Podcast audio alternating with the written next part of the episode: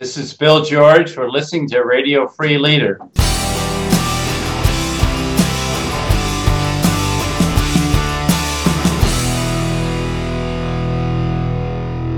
Welcome to Radio Free Leader. I'm your host, David Burkus, best-selling author and recovering academic, and this is the show that tears down the wall between the ivory tower and the corner office.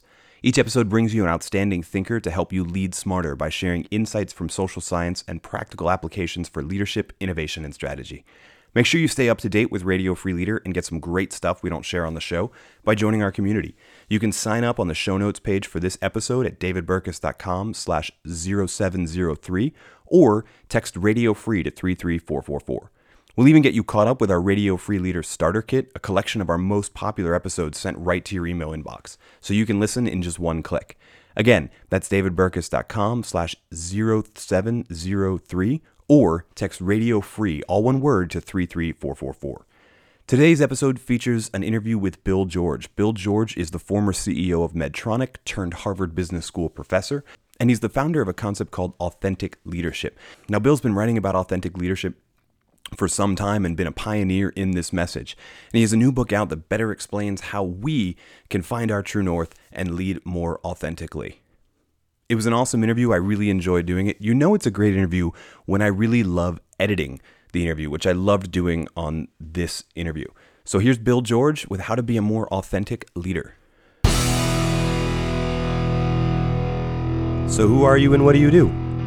My name is Bill George, and I recently wrote a book called Discover Your True North. I am a senior fellow at Harvard Business School and former chief executive officer of Medtronic, the medical technology company. Well, so so the new book, Discover Your True North, but the, the, you're no stranger to writing. We've got uh, True North, the original True North, Authentic Leadership, Finding Your True North, um, and actually one of my favorites, the Seven Lessons for Leading in a Crisis, um, that I think probably it's one of those books that I hope no one has to read because I hope they're not in said crisis. Um, but, but if they do, you know, it's good to know it's there.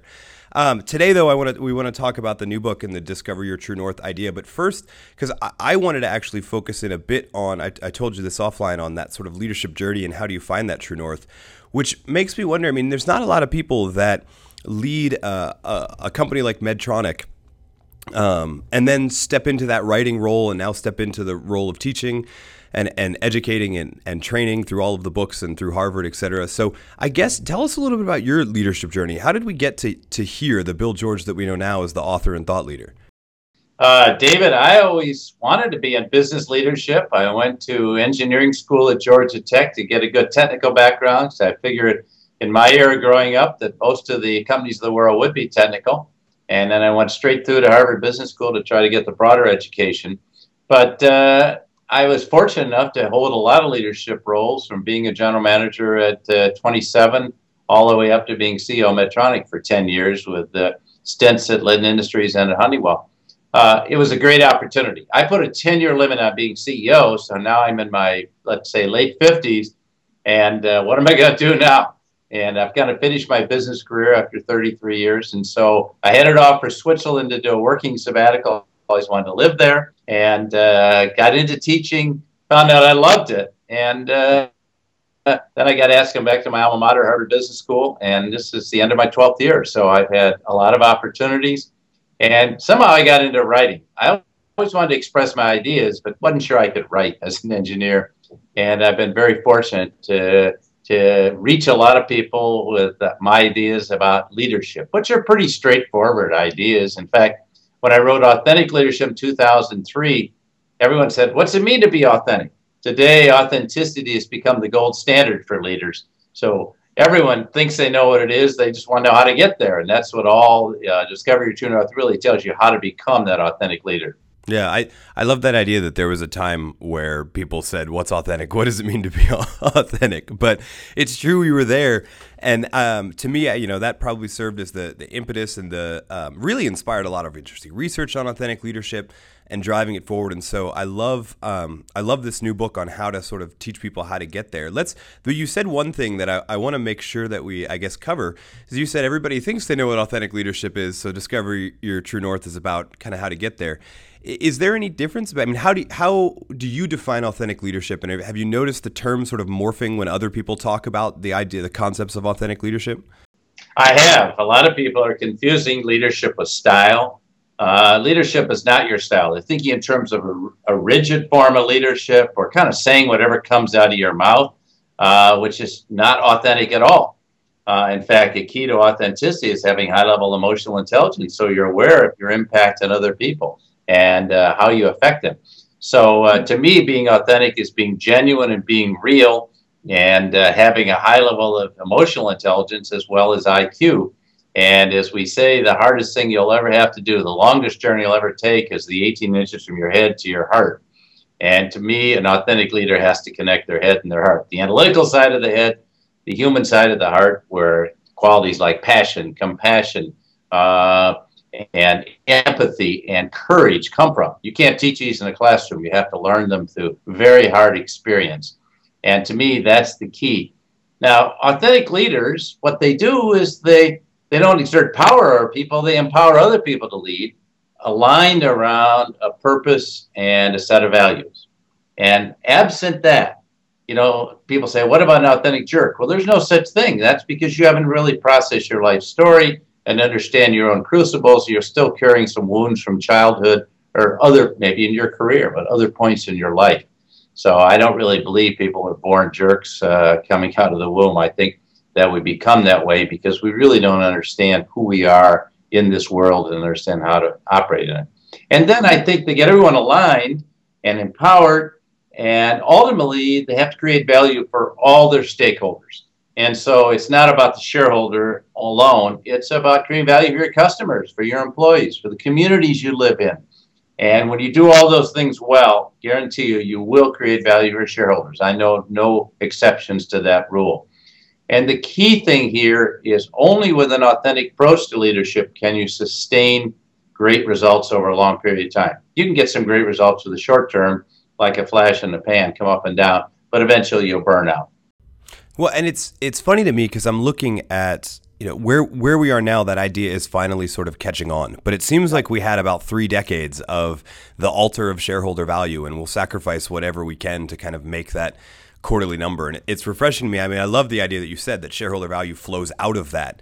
But kind of if you make that, I mean, you and Roger Martin were the ones for me that really tipped off this idea that no, that's an end result. That's not the goal. The goal is value for all of the stakeholders, everybody involved, and then the uh, the effect, the thing that comes after that goal is the increase in shareholder value in a sustainable way. Exactly. And how can you create value if you're ripping off your customers?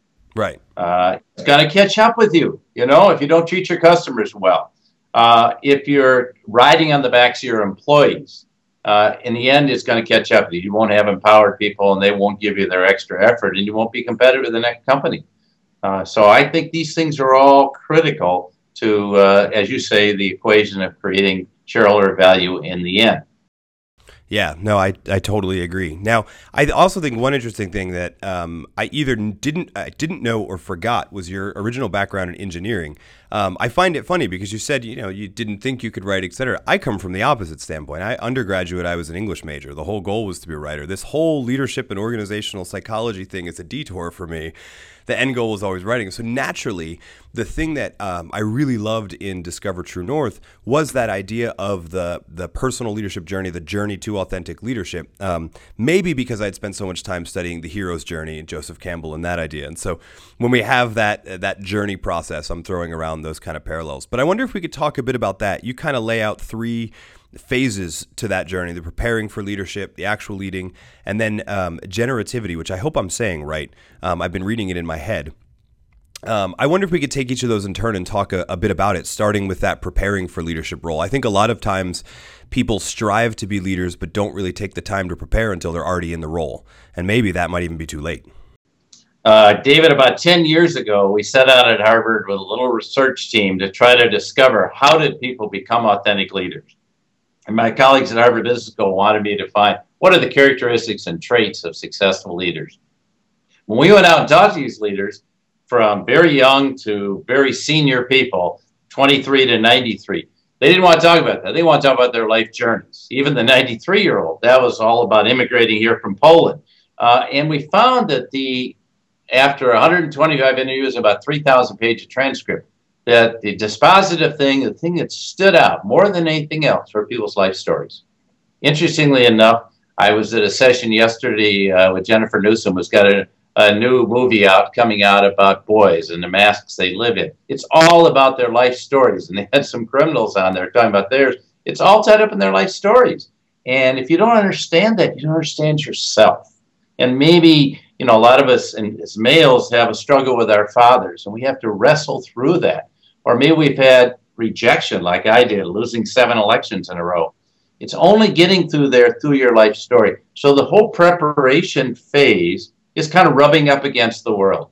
And I love Joseph Campbell. It's really about the hero's journey. And a lot of us start out as heroes on our journey. And it's only later we come to we're on a leader's journey. But in this preparation phase, it's kind of about our grades and how we're doing, the organizations, what do we do, our resumes. I hate to say it, but it's true. And so then only later do we get prepared for real leadership roles by finding out what works and what doesn't work for us in leadership. Yeah, no, I think I think you're totally right, and I think so often uh, the danger in a lot of leadership training programs that people get uh, either internally or that they seek out once they're in a, a role where they're trying to grow their leadership is that uh, they always assume a model and try and teach you a model that may or may not be authentic to those life stories. And depending on those life stories, like you talked about the father issues, etc., depending on those life stories, those models may end up rejected by the individual person and hence not effective because we haven't taken the time to reflect on how that led us to where we are today. Yeah, I totally agree. We move from that, from phase one into the phase two of actually leading, stepping up into leading. And then I love you've got a little chart on one of the pages where it's stepping up into leadership and then down into a crucible, right? Sure, sure enough, no one, um, eh, no one steps into that leadership role without some kind of crucible. But that's part of the process and part of that journey to authentic leadership. Let's let's talk a little bit about that leading phase. In the crucible, well, in the leading phase, you're kind of building up to the uh, taking on bigger and bigger challenges. You're learning how effective, how to be an effective. You're really making what we call in the new book, which wasn't in the early book, the journey from I to we. You go from being it's all about me, the hero's journey, to the leader's journey. But somewhere along the lines, it doesn't work out. You start going in, you, hey, if I'm really good, everyone will treat me fairly. Well, life isn't always fair, and things don't go your way, or you fail. And then you have to really uh, consult yourself. I'm working one leader now, and I keep telling them, you are not your numbers. You're a great leader. But if the numbers are bad, you start to think, oh, I'm a failed leader. So you've got to have that experience. But it's only then that you confront your own weaknesses. You know, I used to play a lot of college tennis, and I tell you, when I won a match, I always thought I was better than I was. And so when I lost, I found out what my weak spots were, and I could go back and correct them. It's the same thing with leaders. You have to go through that time of testing and trial. And I would not trust a leader who had not been through that to run a big organization. Hmm.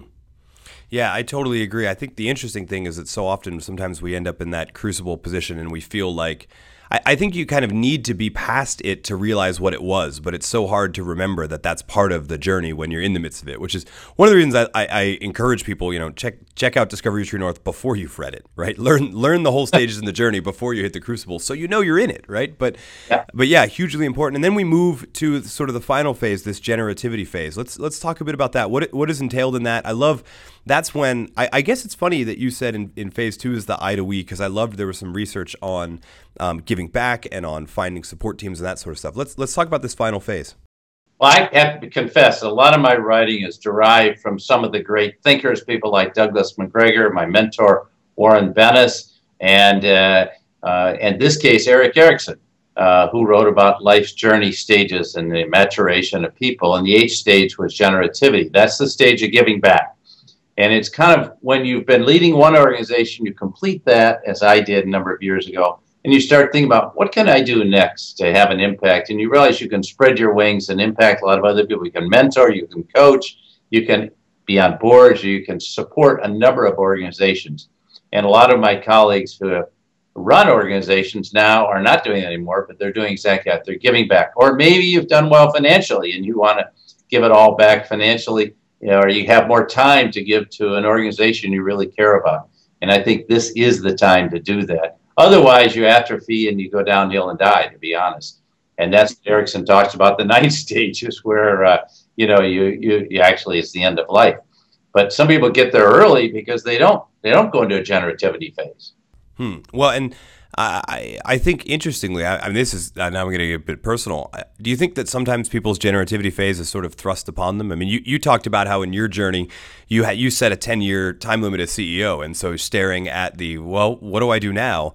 Um, and then found generativity to sort of be that next thing. I think it's it's interesting that sometimes when people are faced with that, they choose not to give back. But in do in giving back, I would I would argue. I mean, I actually, um, I, you know, full disclosure, I was a drug rep selling an antiplatelet drug, and so I was always familiar and admiring Medtronic. At the same time, I feel like when once you stepped into your generativity phase, your thought leadership grew tremendously, and the the influence that you've had grew sort of tremendously. So I think it's interesting. It's tempting to look at generativity to me as a sunset, and in reality, it's this whole new challenge and this whole new journey ahead of you now that you have all that wisdom.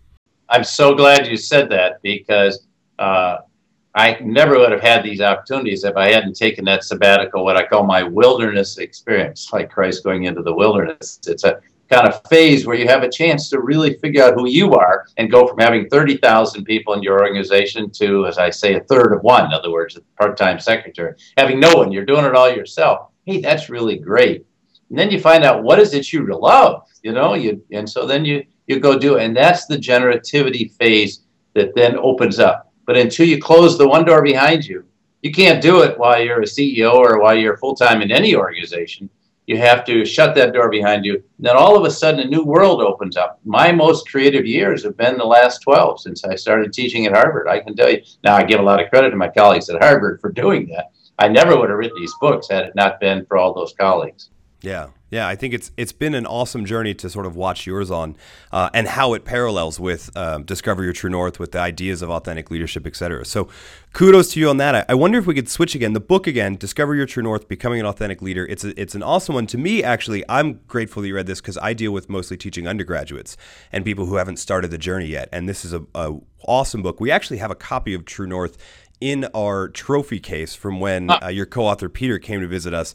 Um, I feel like we should probably put this one in there too because this is the one that I can give to those uh, students, graduates, people in that first leadership or management role um, to know the journey that's ahead of them. But actually, like you said, it's it's useful at sort of all stages when you're staring at that generativity phase, how to embrace it. We've been talking a bit about you and your journey. I wonder if we could switch in the tail end here to our five questions we ask everybody. Um, the first one being, what's the best advice you've ever received? Uh, to stop focusing on myself and getting ahead and realize I need to spend more time with people. I got that after I'd lost seven elections in a row and I was at Georgia Tech and some seniors pulled me aside and said, Bill, no one's ever going to work with you, much less be led by you because you're moving so fast to get ahead. You don't take time for other people. And that was the start of my journey going from I to we, where I was too self oriented. I was too much on a heroic journey to change the world. And you have to get a little more modest to realize you're not really going to change the world. You're just going to impact the world you're in. And that has to do with the relationships of the people closest to you. And those are the most important relationships, the ones you treasure for decades. Yeah. No, I remember somebody else uh, once said it, it, Stop trying to be so interesting and just be interested in others. Um, and I love that. It's that sort of same idea. It's the beginning of going from I to we. Is to is stop. That's great. Um, what does an average day look like for you? My average day is eclectic because one day I'm teaching, the next day I'm on an airplane going to give a speech, the third day I'm at a board meeting, fourth day I'm here in a Minneapolis office trying to get caught up on doing some writing. Uh, I'm writing a lot of regular columns now for people like Huffington Post and LinkedIn and and uh, Harvard Business Review and people like that. So uh, my intent is to try to accomplish as much as I can, but keep a lot of balls up in the air. So it's very eclectic, and to have the opportunity to uh, to to mentor a lot too. I'm mentoring several dozen people right now. I ask them to call me when they want to talk, and they do. And uh, those are very meaningful discussions. So you find me doing that, and uh, frankly, uh, keeping in touch with a lot of people via email, which has exactly greatly expanded my network of people I can be in touch with. Hmm. Yeah. Um, what are you reading right now? Uh, the last really great book I read was The Road to Character by John Gardner. And I really like the last chapter called the Humility Code. And we need to have, now I'm not considered a humble person. I don't consider myself a humble person, but there is underlying humility. You know, it's not about me. I was given some gifts at birth, and it's how you develop those and you try to give back a little while you're here on earth. That's a strong form of humility. And he talks about the code we should have to, to care for others, to make a difference, to be the human being you want to be. And uh, I think it's just an amazing last chapter that kind of summarizes the whole rest of the book. That's, so I wrote I, I, wrote down to, to check the book out, but then also just skip to the last chapter. So no, I'm kidding. Um, now, so here's the tough one. Here's the interesting one, and I've been actually waiting to ask you this one for a couple days now. What would you say you believe that most people don't? Uh, that all great leaders are servant leaders. Hmm. We're called to serve other people. And a lot of people still haven't gotten that, particularly the media. Uh, they want to talk about charismatic leaders. They want to talk about how much money they made, how great they were, the, the title they had, you know, all the power they exerted on other people, the impact they had. No, we're really called to serve. And, and until we get that, we can't become great leaders. Hmm. You know, that's that's actually a perfect uh, segue into our last question. You know, I, I feel like I might know the answer to this one because I've read True North and Discover Your True North and Authentic Leadership. But the name of the show is Radio Free Leader. In in your mind, what makes someone a leader? Being the human you're created to be. There's not much difference. The in fact, I would say that all great leaders are really good human beings. But it takes a long time to become a good human being, to become that integrated person so you can live your life with integrity. You can be the same person at work, at home, in your personal life, and in your community, and live your life with that integrity. There's no such thing as balance in your life, but if you can have that level of integrity and be that human being, you can be a leader in every setting. I think that's what great leaders are, and they empower, mentor, coach, cajole, challenge others to step up and lead. There are times they have to be very tough. There are times they have to make painful decisions. Other times they have to be inspiring. Other times they're coaches. But I think it's having those qualities to really care about other people that marks great leaders. But you know, David, you got to feel good in your own skin. You have to feel comfortable with being the authentic you. Because if not, you're going to be in this mode of faking it to make it. And you know, people today, they know who's authentic and who's not and they have a strong meter to get turned off by people who are, aren't real, who aren't genuine, who are being charismatic or trying to put on a show for them. They don't like it. Yeah. I love that. It actually, there's a nod in this book to uh, Warren Bennis, and it reminds me of one of my favorite Warren Bennis quotes about people don't set out to be a leader, or good leaders don't set out to be a leader. They set out to express themselves fully, to tie into all of that, and then people can't help but be compelled to follow. Um, I love it. It starts with that being human. It starts, if I may, just plug the book again. It starts with discovering your true north. So I want to encourage people to check out Discover Your True North, becoming an authentic leader, to figure out sort of what that journey looks like for you, what stage of that journey you're in, and how to move forward in figuring out yourself and being authentic to that. Bill, it's been too long, but thank you so much for joining us on Radio Free Leader. Thank you, David. I hope you'll invite me back sometime. You're a great interviewer and it's a great discussion.